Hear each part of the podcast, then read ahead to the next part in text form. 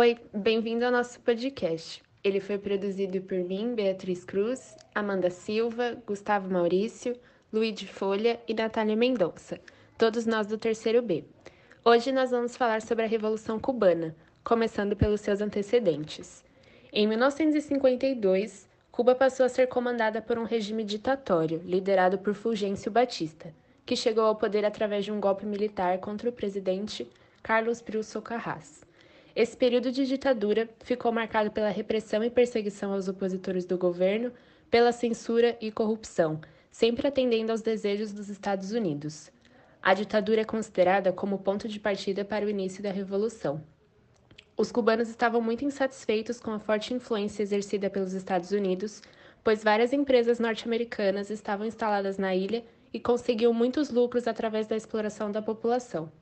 O símbolo dessa influência é a Emenda Platt, um tratado assinado entre Estados Unidos e Cuba em que os cubanos deveriam aceitar as interferências do governo americano. Cuba se desenvolveu sob o interesse dos Estados Unidos e o seu governo servia principalmente para atender os interesses dos norte-americanos. Agora, em relação ao contexto histórico. A independência de Cuba foi conquistada através de uma guerra entre a Espanha e os Estados Unidos. Após a derrota dos espanhóis, os norte-americanos tomaram seu lugar e passaram a exercer grande influência sobre o país. E para consolidar essa influência, foi lançada a Emenda Platt. Com isso, teve início o controle dos Estados Unidos sobre Cuba, um controle político e econômico que incluía, em 1903, a concessão de um território de 117 quilômetros quadrados em Guantánamo, no sul da ilha, e a posterior construção de uma base naval e uma prisão na região. Na década de 50, a economia cubana baseava-se quase exclusivamente na produção de açúcar e 35% da fabricação eram controlados por capitais norte-americanos. Eles também exerciam influência sobre as terras, o turismo, os cassinos e as indústrias leves. Cerca de 80% das importações de Cuba provinham dos Estados Unidos. Bom, agora eu vou falar um pouquinho sobre os líderes da Revolução Cubana. Fidel Castro foi um líder revolucionário cubano e comunista. Esteve no poder durante 49 anos. Ele nunca foi eleito por meio de eleições diretas. Seu governo se caracterizou como uma das ditaduras mundiais que mais limitaram a liberdade de expressão. Durante sua gestão, Cuba atingiu índices invejáveis de desenvolvimento social e humano. Uma das principais características de seu governo foi a erradicação do analfabetismo cubano a partir da nacionalização do ensino público gratuito e a estatização de saúde garantiu a Cuba um dos maiores sistemas de saúde pública do mundo. Em julho de 2006, devido a uma grave doença nos intestinos, Fidel Castro entrega o cargo de presidente em caráter provisório a seu irmão Raul Castro, passando o poder definitivo a ele dois anos depois. Del Castro morreu no dia 25 de novembro de 2016, em Havana, com 90 anos. Raul Castro foi um revolucionário que teve atuação na Revolução Cubana. Irmão de Fidel Castro, acumulou cargos no governo cubano, sendo considerado o segundo homem mais poderoso do país. Tornou-se presidente de Cuba em 2008 e manteve-se na função até o ano de 2018. Em 2021, abandonou o comando do Partido Comunista de Cuba. Em 1953, Raul foi um dos integrantes do movimento revolucionário 26 de julho, que atacou o quartel de La Moncada em Santiago de Cuba. Foi preso e posteriormente exilado para o México, onde conheceu Ernesto Che Guevara, que apresentou ao círculo de Fidel Castro. Raul Castro passou a fazer parte da direção nacional das organizações revolucionárias integradas e do Partido da Revolução Socialista de Cuba. A partir de 2006, Raul Castro começou a ser cogitado para a presidência de Cuba, uma vez que seu irmão sofria com problemas de saúde. Em 2008, ele de fato assumiu a presidência de Cuba, depois que Fidel Castro abandonou o posto para cuidar de sua saúde. Raul então promoveu algumas reformas em seu país. Ele incentivou o fortalecimento do partido e de outras instituições de governo com o objetivo de enfraquecer o personalismo que foi marca do governo de seu irmão. Ele também permitiu que os cidadãos cubanos pudessem se hospedar nos hotéis do país e garantiu à população cubana um maior acesso à tecnologia. Fulgêncio Batista foi um oficial do exército cubano que ascendeu à presidência em duas ocasiões, de 1940 a 1944 e de 1952 a 1958. Ele também exerceu grande influência nacional de 1933 a 1940, embora não tenha ocupado nenhum cargo eletivo na época.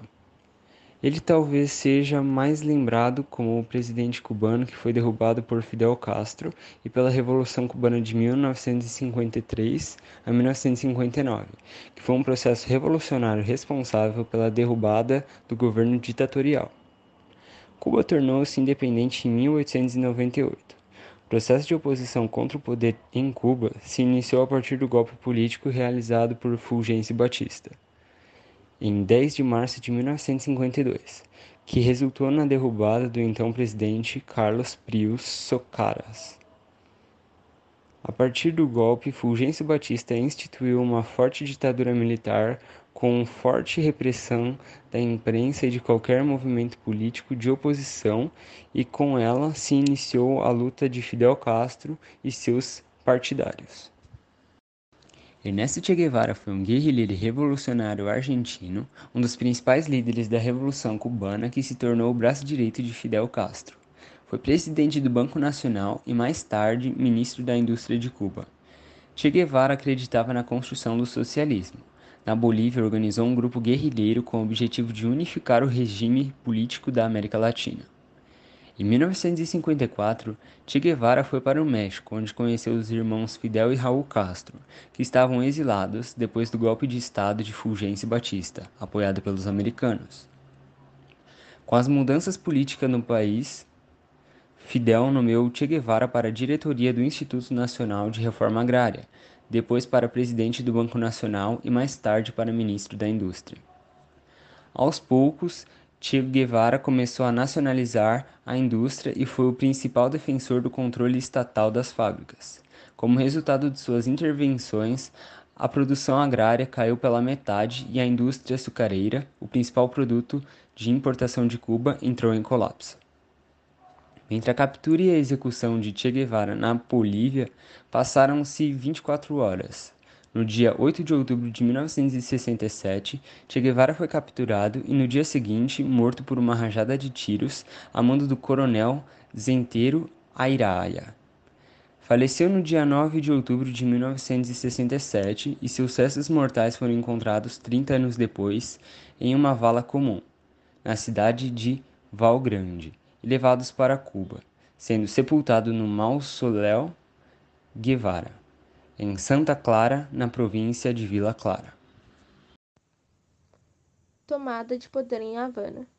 Do México, Fidel Castro organizou um grupo de guerrilheiros com apoio de revolucionários. Em 1956, desembarcaram em Cuba. Depois do primeiro combate com as tropas do governo, os sobreviventes se embrenharam nas selvas de Sierra Mestra.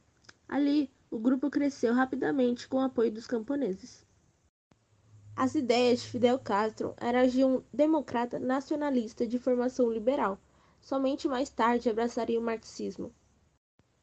Em 1958, percebendo que a ditadura de Fulgêncio Batista estava para acabar, os Estados Unidos suspenderam seu apoio militar ao governo cubano. Eles preferiam manipular a liderança da revolução que estava crescendo. No dia 1 de janeiro de 1959, após sucessivas vitórias militares e a ocupação de várias cidades e povoados, Guevara e Camilo entram em Havana. Fulgêncio Batista foge de avião para a República Dominicana. Fidel chega à capital no dia 8 de janeiro, sendo recebido com grande manifestação popular. A invasão da Baía dos Porcos foi um dos eventos da Revolução Cubana que intensificaram a hostilidade entre Estados Unidos e o novo governo da ilha caribenha. A invasão da ilha cubana por tropas comandadas pelo governo dos Estados Unidos foi uma tentativa de desestabilizar o regime recentemente instaurado por Fidel Castro, tentando garantir os interesses financeiros dos estadunidenses na ilha. Este episódio ocorreu no ano de 1961 e os exilados de Cuba foram apoiados pelo exército norte-americano e tiveram treinamento de agentes da CIA. Em janeiro de 1959, os revolucionários cubanos puseram fim à ditadura de Fulgênio Batista, governo que era apoiado pelos Estados Unidos, dando início a um regime de caráter nacionalista e anti-imperialista. Essa orientação política e econômica resultou na tomada de terras de proprietários estadunidenses na ilha. O governo de Fidel Castro havia expropriado terras e empresas de investidores dos Estados Unidos, com o objetivo de orientar a utilização desses meios de produção em um sentido que beneficiasse o interesse do novo Estado e da população cubana. No âmbito político, os revoltosos cubanos ensaiavam uma aproximação com a União Soviética. Frente a essas situações, o presidente dos Estados Unidos, John Kennedy, adotou um plano de desestabilização do regime criado pela CIA no governo de seu antecessor. O plano consistia na invasão da ilha por tropas de mercenários e também de dissidentes cubanos que haviam emigrado para Miami após a queda de Batista. Porém, as tentativas foram frustradas. O evento criou as condições para a definitiva aproximação entre Cuba e a União Soviética, que iria pendurar por 30 anos. A relação entre Estados Unidos e Cuba tornou-se pior quando os soviéticos encaminharam à ilha alguns mísseis capazes de transportar ogivas nucleares, num evento conhecido como Crise dos Mísseis. Em meio a essa situação, Cuba foi expulsa da Organização dos Estados Americanos.